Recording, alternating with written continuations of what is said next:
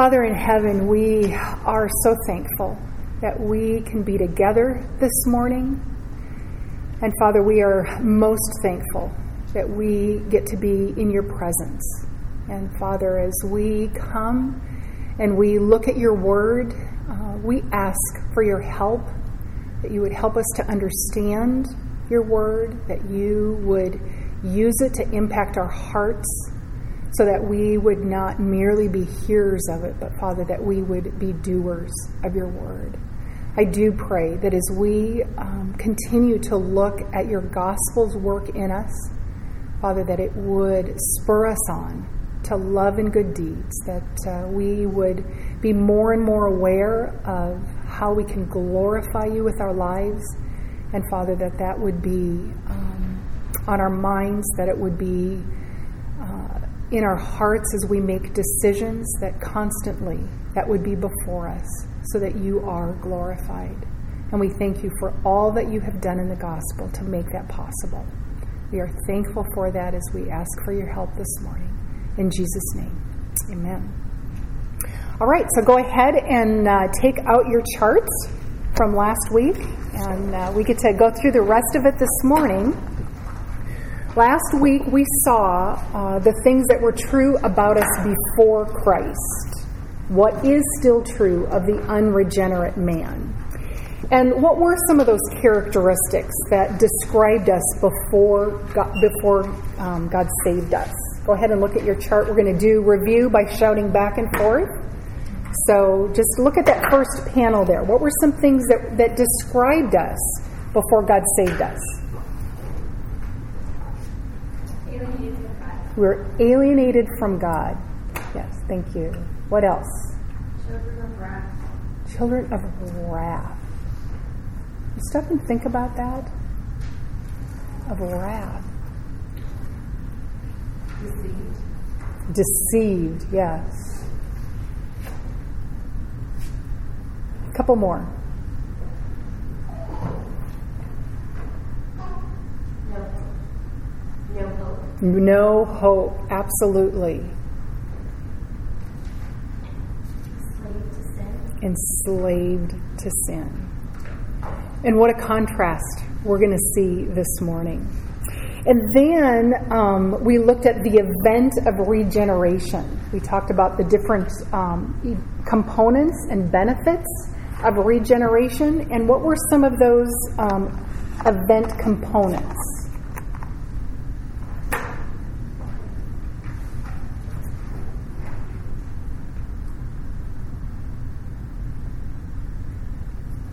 Again, go ahead and just shout them out. New birth. New birth, yes. We are new creation.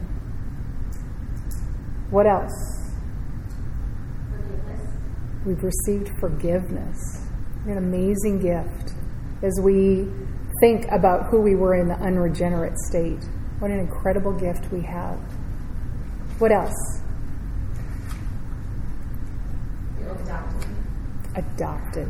The old man is crucified. The old man is crucified, dead. Um, Propitiation. Wrath satisfied. Great. And what were some of the what are some of the benefits that we now get to enjoy because of God's salvation work in us?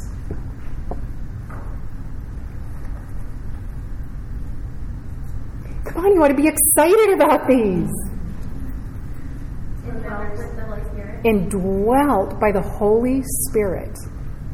God's very Spirit lives in us. What else? Loved by God. Loved. loved by God. Sanctification. We've been sanctified. Right. And we're going to talk about that this morning, too. Great. One more. No condemnation. Even though we deserved it, right? Yes. Great. Okay, now um, we're going to go ahead and move on to that middle section the regenerate man. And this is where a believer is being made righteous. Okay, when we when um, we were unrighteous, when we were in that first section in the unregenerate state, we were considered unrighteous. You see that at the top. And then at regeneration, we were declared righteous by God. And now, right now, we are being made righteous. Okay, it's a process that we're in. I know for me that when I was first um, saved, when I first heard the gospel and believed, I understood that I had received forgiveness from my sins. I knew also that when I died or if I were raptured, that I would one day be with Jesus in heaven.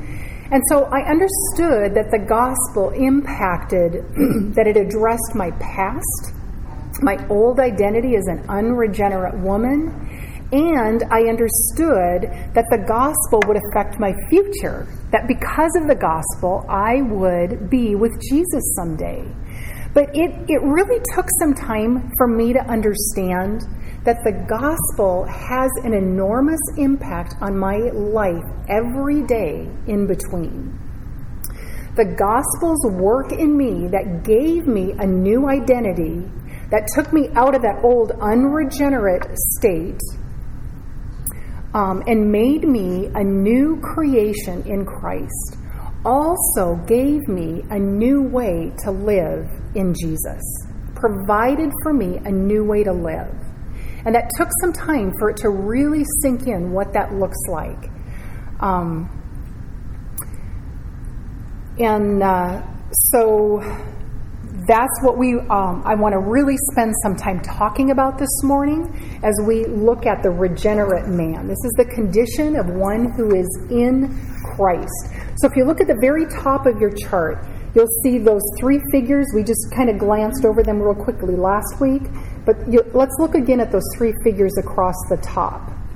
You'll notice that they change from a mixed gray it's mostly gray with just a little bit of yellow in it and, and then as you move to the right, it becomes more yellow.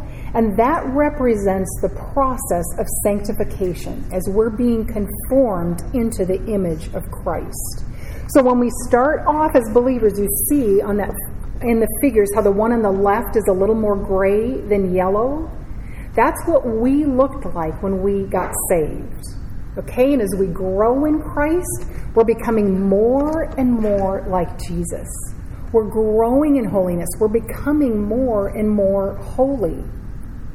And we're doing different things with our outer members than what we did before as our inner man is being renewed.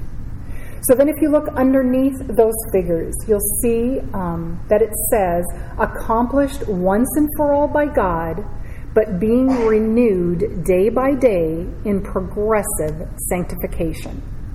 So last week, under the regeneration event component, we looked at positional sanctification, where God, once and for all, in an event, makes us holy in His sight. He declared us righteous, He declares us holy. But today, we're going to be looking at progressive sanctification. It is a process in which we are being made righteous. Our entrance into the Christian life is an entrance into a process of transformation. It begins at justification and it ends at glorification. So, unlike positional sanctification, which has only one set of fingerprints on it, and whose sets of fingerprints are those? God's, yes. Here, as we look at progressive sanctification, there are two sets of fingerprints God's and ours, because we participate in this progressive sanctification. We must never be deceived um, into thinking that progressive sanctification doesn't take any effort on our parts. Okay, that is a deception. God is still active, it is still His work, but it's His work in which we participate. So I want you to look down just a little bit further in, the, in that blue section where it says the regenerate man, And that and then under that you'll notice in parentheses it says mixed condition. Now what do we mean by that? I think it's helpful for us to um, think of the, this mixed condition from two different vantage points our position and our practice. Okay, the, our position we have now before God as believers is not one that's mixed or changing.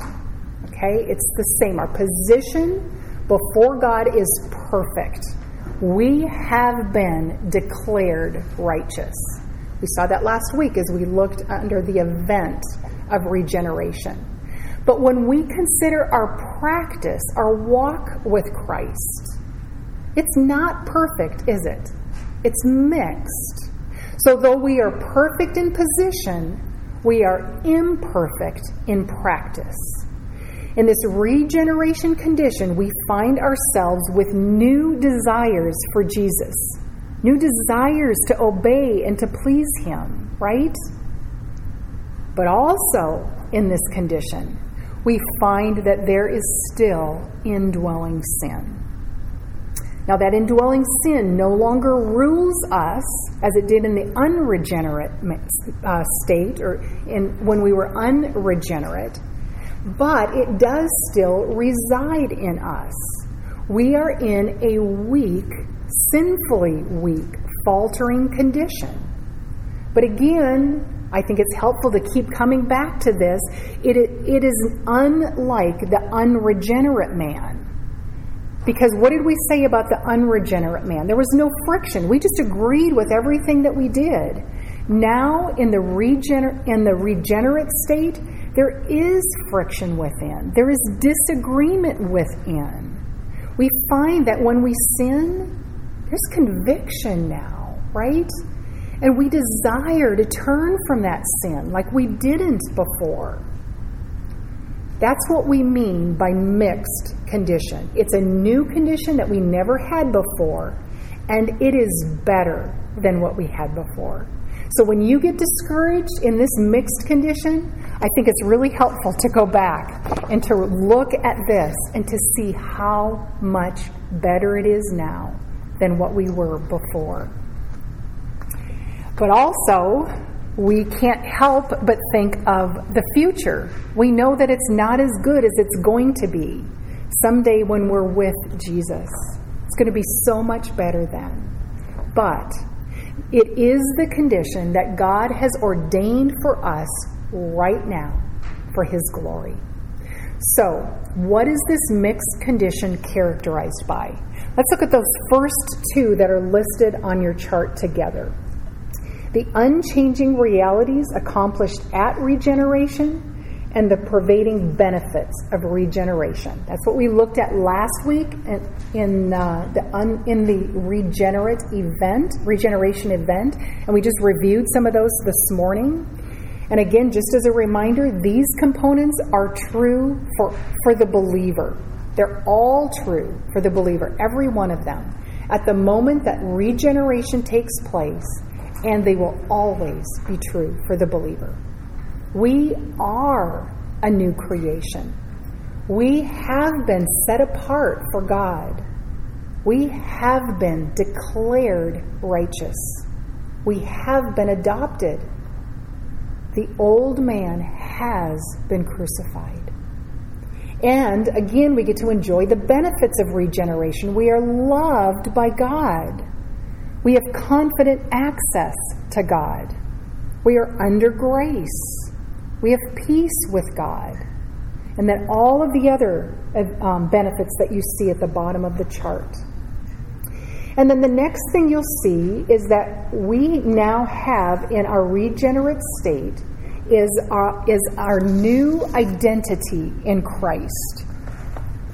Now, Smedley went over these, I think, in such a powerful way in his um, message on August 31st when he challenged us not to allow um, any divisions to creep into our church body. So, those are on the website. If you haven't yet, I would strongly encourage you to go to that message and to print them off. He, he has them all posted on there. Print them off, put them in your Bible. I've done this, I think, almost every day. I go over these new identity realities. They just fill my heart with such gratitude for who I now am because of Christ. Let me just read a few of them to you. We are under the reign of grace. We are uncondemnable. We are beloved. We are a part of the body of Christ. We are set apart in Christ Jesus. We've been bought with a price. We are God's possession. We have been brought near to God by the blood of Christ. We are fellow heirs, fellow members of the body, and fellow partakers of the promise. We're qualified to share in the inheritance of the saints in light. We are loved by the Lord. We are chosen. We have tasted of the kindness of the Lord. I could go on and on and on. We are not our own. And there are so many more. Again, I'd really, really encourage you to print that off and to go over those. We have a new identity. We are no longer what we used to be. And then you'll see that the regenerate man is also characterized by the fruit of the Holy Spirit love, joy, peace, patience, kindness, goodness, faithfulness, gentleness, and self control. Okay, the, this fruit characterizes the lives of those who belong to God. As God's Holy Spirit indwells each, each believer and produces his fruit in them. This fruit is what people should see when they look at our lives. And then the next thing we see um, that the regenerate man is characterized by is good works. Titus 2:14 tells us that Christ gave himself for us that he might redeem us from every lawless deed and purify for himself a people for his own possession who are now zealous for good deeds.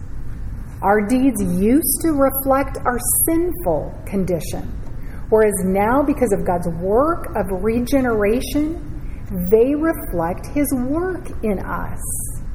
And the result of that work is that we are now careful to engage in good deeds that honor Him. And then next we see that the believer has the ability to obey God. God has set us free from slavery to sin.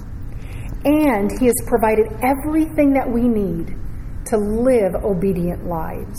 Romans 6 4 tells us, Therefore, we have been buried with Him through baptism into death, so that as Christ raised from the so that as Christ was raised from the dead through the glory of the Father, so we too might walk in newness of life. Just as sin characterized our old life, so obedience now characterizes our new life. And again, this is not a self justifying obedience, as if we could in any way earn our acceptance with God, but rather this is a love driven obedience. In uh, John 14 21, Jesus said, Whoever has my commandments and obeys them, he is the one who, what, do you remember? Loves me. If we obey him, that is proof of our love. In 1 John 4:11 it tells us that we love because he first loved us. So the believer has the ability to obey God and to love God.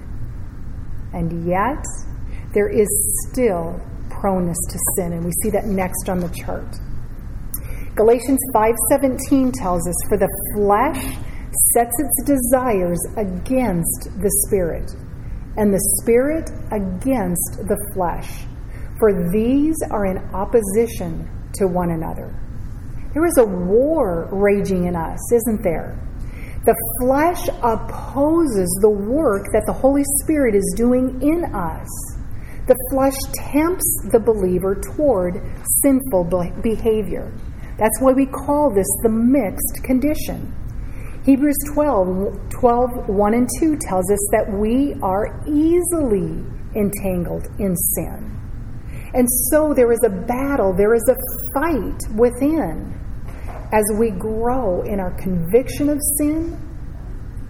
And a part of that battle then will be seen in ongoing repentance. And you see that next on the chart. 1 John 1 8 and 9 tells us if we say that we have no sin, we are deceiving ourselves and the truth is not in us. If we confess our sins, he is faithful and righteous to forgive us our sins and to cleanse us from all unrighteousness. A believer is marked by turning away from sin and turning to God, agreeing with God about the sin He continues to help them see in their lives. And then, as we see that sin, as He shows us that sin, we turn away from it. And this mixed condition is also characterized by ongoing faith. Galatians 2:20 tells us I have been crucified with Christ and it is no longer I who live but Christ lives in me. And the life which I now live in the flesh I live by faith in the Son of God who loved me and delivered himself for me. The regenerate man has the privilege of Christ indwelling him and empowering him and helping him to live by faith. And then finally, we see that the believer in this mixed condition is characterized by progress in Christ likeness. And I want you to turn with me to 2 Corinthians 3:18, and we're going to see um, that, how that is true. 2 Corinthians 3:18. Paul says, "But we all with unveiled face, beholding as in a mirror the glory of the Lord, are being transformed into the same image from glory to glory, just as from the Lord the Spirit." So let's go ahead and break that down. Who is he addressing here? We all, all believers. And what is distinctive about believers? We all have unveiled faces. The veil of unbelief has been removed from us at conversion. And what is being done to believers? You see it there? We're being transformed. And how are we being transformed? by beholding the glory of the Lord. That's our part. We behold the gospel, which reflects, as a mirror reflects, the glory of the Lord. And so, who is doing the transforming? The Spirit. The Holy Spirit is the one who transforms us into the image of Jesus we are progressing in Christ's likeness as we behold his glory and as the Holy Spirit works in us. Now look at 2 Corinthians 4:16. It says, "Therefore we do not lose heart, though the outer man is decaying, yet the inner man is being renewed day by day." So God is in is at work in us to renew us, to grow us, and to conform us into the image of Jesus. He is committed to that work from the day that He saves us until the day that we will be with Him in glory. The next reference that um, I'm going to talk about is not on your chart, but you might want to write this in on your worksheet. And it's Romans 8:29. It's a verse that um, many of us are familiar with. It says, "For those whom he foreknew, he also predestined to become conformed to the image of his Son." So all that God did in the event of regeneration has such a powerful ongoing impact in the life of the believer that they will change. They will grow. It will become more and more like Christ. Just as you see at the top of this section, that figure is changing from more gray to yellow as he is growing in holiness, as he's being conformed into the image of Jesus. So that is what characterizes the believer. All of the realities and benefits of the gospel, our identity in Christ, the fruit of the Holy Spirit, good works, obedience, repentance, faith, growing in, in Christ's likeness, as well as the sobering reality that we are prone to sin. We are weak because we are in a mixed condition. And so, because of that, when we recognize that this is a mixed condition, what does that require of us? We are in Christ, and we never want to forget that. But we also must not forget that we still live in sinful flesh. We are still capable of great sin and great error. And so, because of that, the mixed condition of the regenerate man requires God's relentless transformation of the believer as well as our own diligent pursuit of holiness. And you see those on the chart. I love how Philippians 2 12 and 13 puts this together. It says, So then, my beloved, just as you have always obeyed, not as in my presence only, but now much more in my absence, work out your salvation in fear and trembling, for it is God who is at work in you, both to will and to work for his good pleasure. See, the whole reason we even can pursue holiness is because God is at work in us. And that's what we must have in this mixed condition, right? We must have God's relentless work to transform us into the image of His Son. And because He is at work in us to will and to work for His good pleasure, we must pursue holiness. Turn with me to 2 Peter 1 5 through 8. 2 Peter 1 5 through 8. Peter writes, For this very reason, Okay, now when you read something like that, automatically we need to stop, right, and find out what's the reason. What is he referring back to? He's referring back to verse 5. So for this, um, I'm sorry, he's referring back to verse 3. That is, divine power has granted to us everything pertaining to life and godliness through the true knowledge of Him who called us. Therefore, and now we can go back to verse 5. Or for this very reason, apply all diligence. Okay, it's very clear here that we're not just spectators in this in this uh, state, is it? There's a command here. We must be diligent. So, on the basis of God giving us everything that we need, we are to put on or we are to supply moral excellence. And in our moral excellence, we are to supply knowledge. And in our knowledge, again, you could put that word in each time you read that supply self control. And in our self control, perseverance. And in our perseverance, godliness. And in your godliness, brotherly love. And in your brotherly love, in your brotherly kindness, love.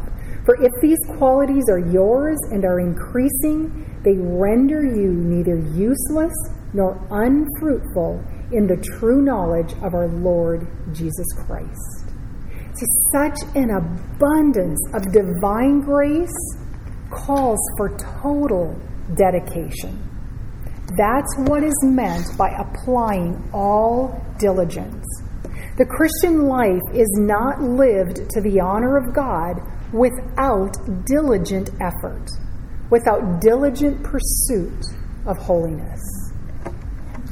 And then the mixed condition of the regenerate man also requires the believer's wariness about indwelling sin. The person without Christ, the unregenerate man, that person is not concerned about indwelling sin. Okay, they're not concerned with their offense to God. And no one in the unmixed glorified condition, the one to the very right of the chart, will be concerned about an indwelling sin, right? Because there won't be any sin in that condition. Indwelling sin will be gone. But for the believer in our mixed condition, we can be and we must be wary. We must be very cautious and alert to indwelling sin. And then finally, the mixed condition of the regenerate man requires the believer's serious perseverance. Jesus said in Matthew 24 13, the one who endures to the end will be saved. This mixed condition requires that we endure, that we persevere in faith and in holiness to the end. Now, we know that Jesus will lose none whom the Father has given to him. But one of his means for accomplishing that is to exhort us to hold fast to the faith, to persevere. And by God's grace, the true believer will persevere in the faith. So now let's look at the key descriptions of this new condition. We've seen that this is a mixed condition in which we are able not to sin. Before, we didn't even have that ability. Now, because of what God accomplished in regeneration, we not only have the ability not to sin, but we also now are able to please God. Now we have the ability to walk in a manner that is pleasing to God, to grow in our love for Him and our devotion to Him. And then the next thing we see is that there is a fight within in which we fight against sin. Now, we can still get entangled by sin, right? But being entangled in sin is not the same thing as being enslaved to sin. We can get entangled, and we do, but we can be set free from entanglement. And we also fight for Jesus to grow in our love for Him and our obedience to Him. We fight for Christ to be displayed in our lives. And then the next key description is that this new creation is now enslaved to God. What used to be our master, what, what did we used to be enslaved to? Sin, right. But now we are enslaved to God. He is our new master. We are slaves of righteousness and obedience. And yet, again, we're reminded of our mixed condition as we look at the next key description residual sin and regeneration. Both are all evident in all of our faculties, in our, in our thoughts, our emotions, our motives, and our actions. Again, in the unregenerate man, the key description is that sin ruled who we were. Now, as those who are regenerate, our mixed condition is evident in all of our faculties. Every part of the believer's life shows evidence of the gospel's work. And every part of us shows evidence of, that there is still residue of our sinful flesh. That means that there is going to be much conflict within us. But the good news is, and the, this is the next key description, that we now are able to shepherd our heart away from sin and to God. And we must. And how are we able to do that? Through God's Word. Because we live in a mixed condition, we see that our hearts are in desperate need for God's help to fight us, to help us fight against sin. And so we bring our hearts to His Word to grow in our knowledge of Him. which results in our trusting Him and grows us in our affections for Him. He has provided us with His Word out of His love and His care for us to guide our hearts to Him and away from sin. And then our final key description is that we are no longer under God's wrath or judgment. Again, this is in contrast under the unregenerate man. Unregenerate man, we saw, is under God's wrath and judgment. But Romans 5 9 tells us, because we have been justified by his blood, we are saved from the wrath of God. We will never experience God's wrath as believers. We will never experience his wrath. Why? Because his wrath was satisfied by a substitute in our place. Jesus bought us with his blood, and he made us righteous. Does that just make you stop, excuse me, and take in and be amazed by the grace that God has given to us? Are you overwhelmed by, by such undeserved kindness? I know I am. And yet, because we are in a mixed condition, sometimes we might ask ourselves, why? Why is this condition so mixed?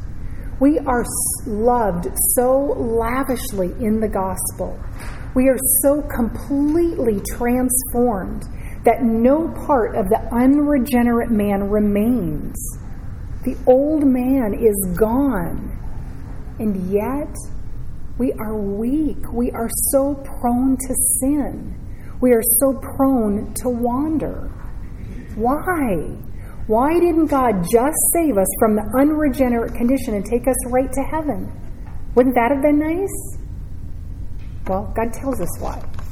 So let's look. I want you to um, open your Bibles to 2 Corinthians 4. And we're going to look at verses 6 and 7.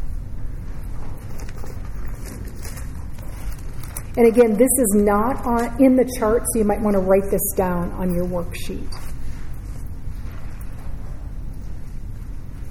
Okay, it says, For God, who said, Light shall shine out of darkness.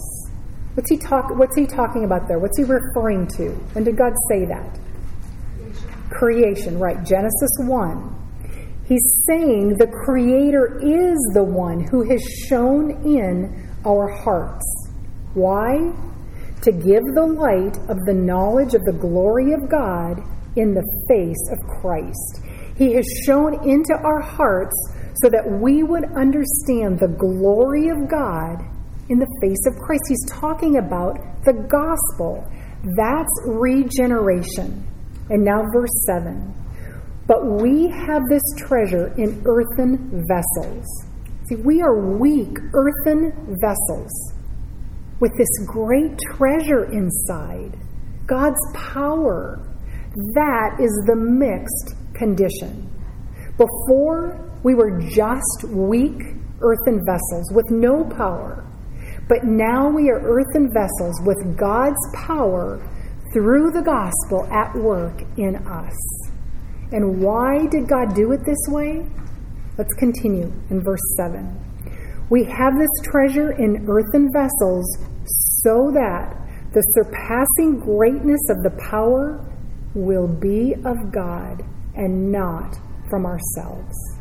See, God designed it this way to, to display the, the surpassing greatness of His power.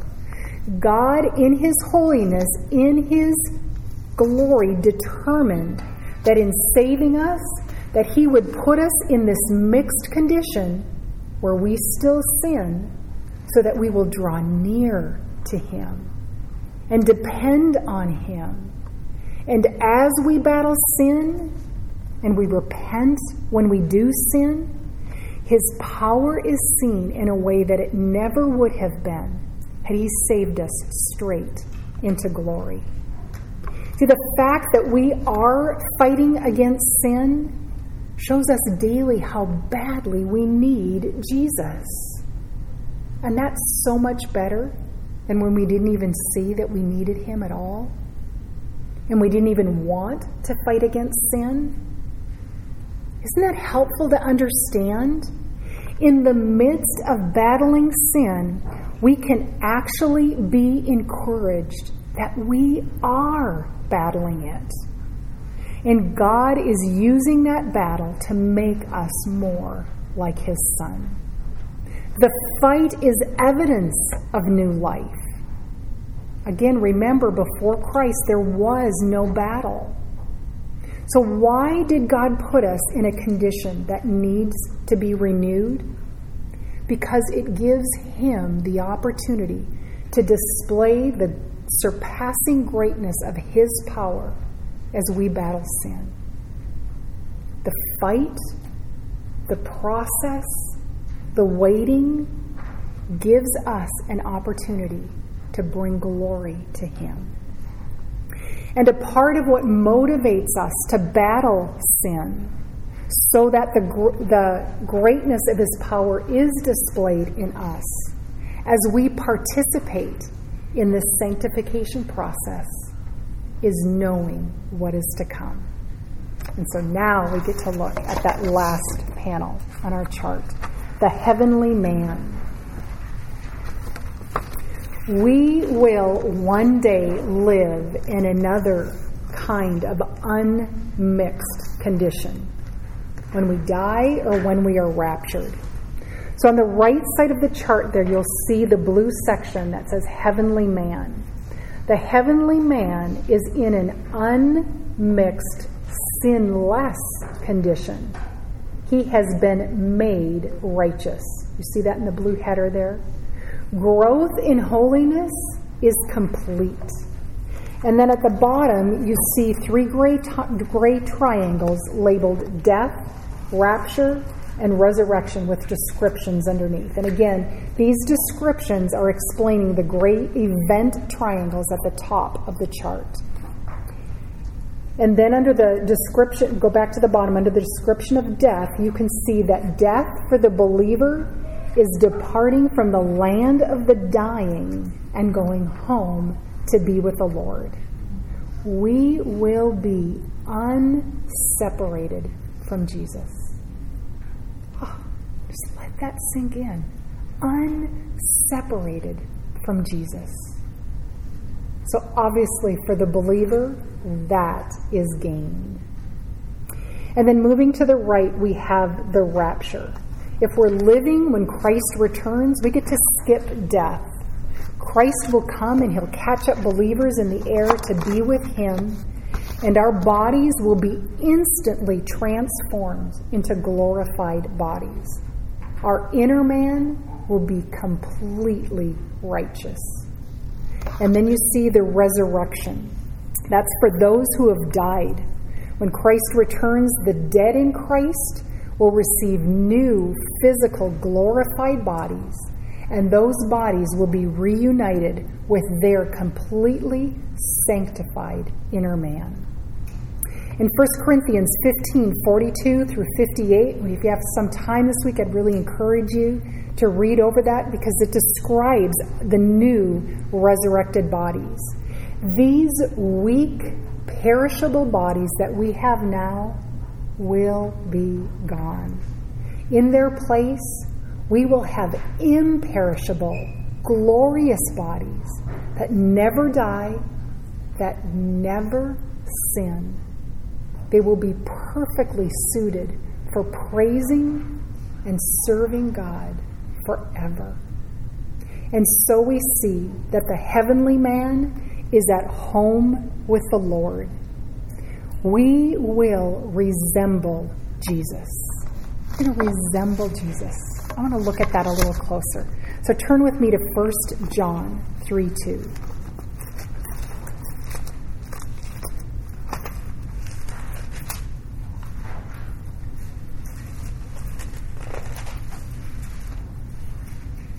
It says, Beloved, now we are children of God, and it has not appeared as yet what we will be. We know that when he appears, we will be like him because we will see him just as he is. Isn't that an amazing thought? We will see Jesus and we will experience ultimate conformity into his likeness. What a hope we have. And understanding something about our hope, our future hope, Christ coming again and raising us from the dead and giving us glorified bodies that are suited to praise Him and serve Him forever helps us think rightly about our pursuit of holiness now. Look back at 1 John 3, and now look, let's look at verse 3. It says, Everyone who has this hope fixed on him, what? Purifies himself just as he is pure. We're going to see Christ face to face. We're going to be like him. And so, what does this mean? Does it mean that we can be careless? Think that it doesn't really matter how we live now because we're going to be like him when we see him, right? No, that's not what First John tells us. It says, He who has this hope purifies himself. It does matter. Now, why would we do that? Why would we purify ourselves and prepare to meet Jesus? We could look at it this way Why does a bride prepare for her wedding? Is it to earn her groom's affections? No, of course not. A bride prepares for her wedding because of the love that she and her groom already share. And because of that love, she anticipates that day when she will enter into a whole new season of relationship with Him. Similarly, our obedience doesn't earn God's righteous, earn righteous standing with God. It doesn't earn forgiveness. Okay, we know that any attempt for our, of our own righteousness before God will only offend Him. Rather, by God's grace, by the power of the Holy Spirit, a believer wants to purify herself. She labors to purify herself because of what Christ has already done in saving her. And because of our hope, because of our future relationship, knowing that we will be with Jesus forever, we want to be ready just like a bride wants to be ready for her groom. So let's look at what else we have to look forward to. We will be blameless and full of joy. There will be no death and no sadness.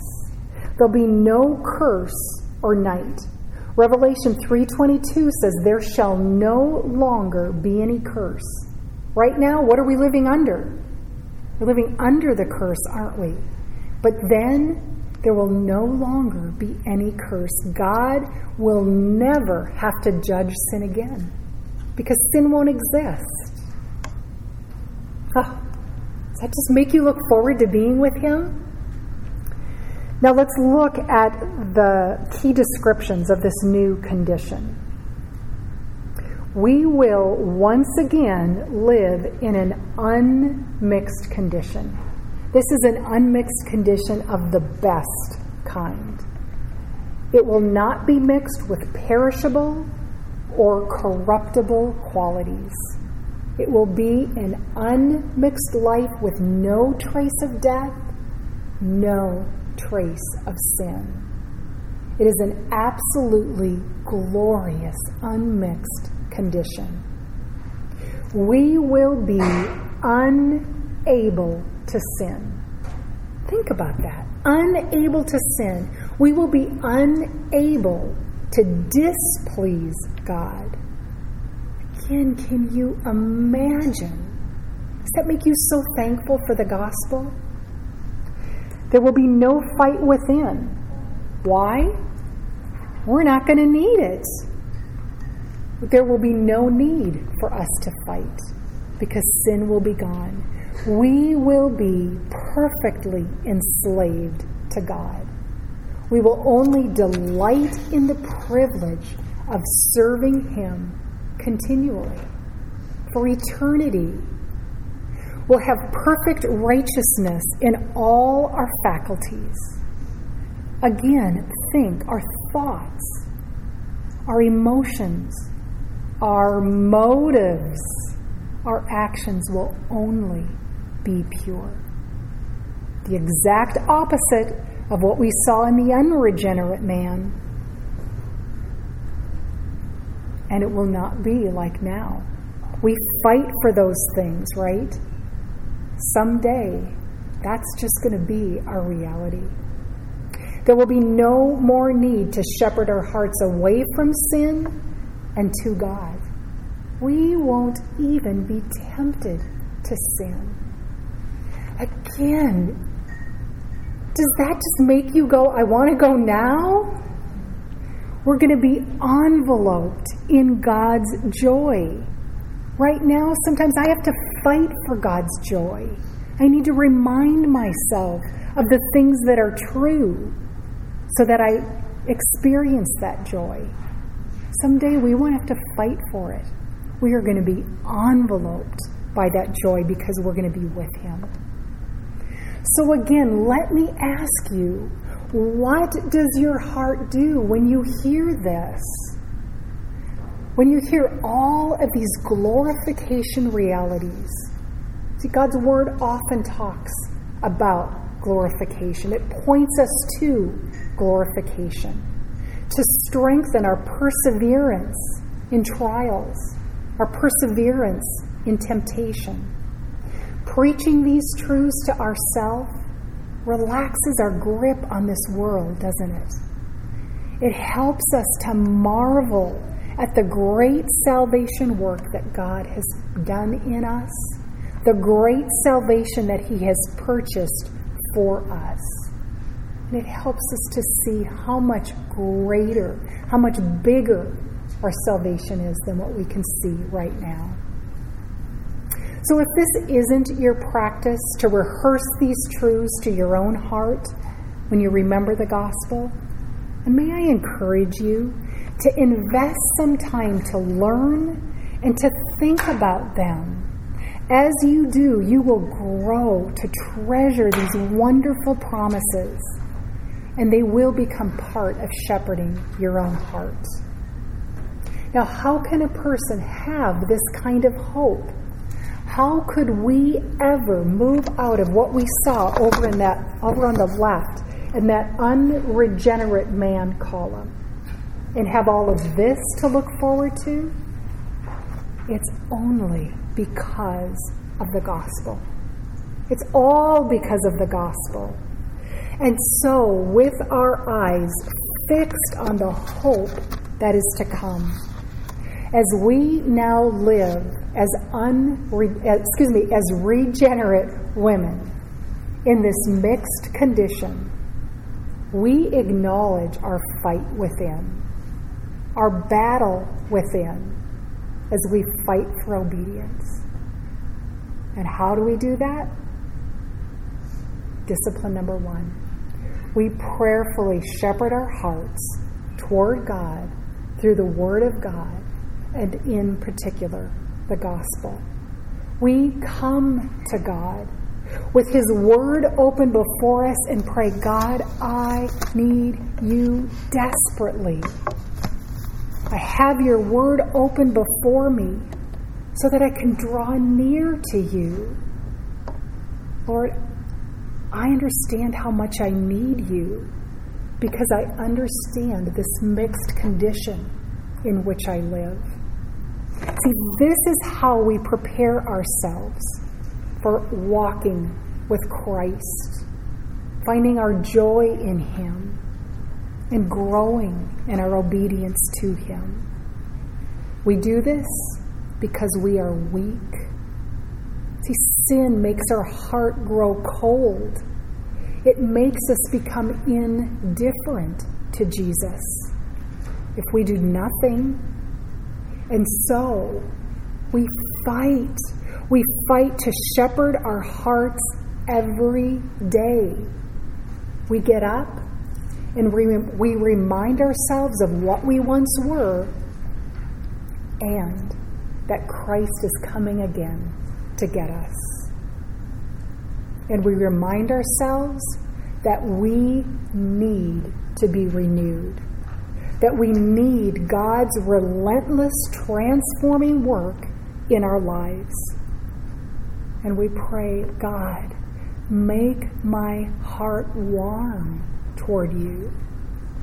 See, we understand that we don't need to feed sin for it to grow.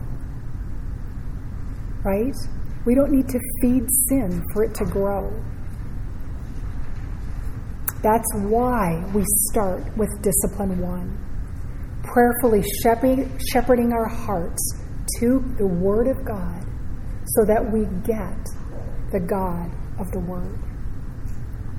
And that is what we will be equipping and encouraging one another to do all year long and for the rest of our lives. Let's pray.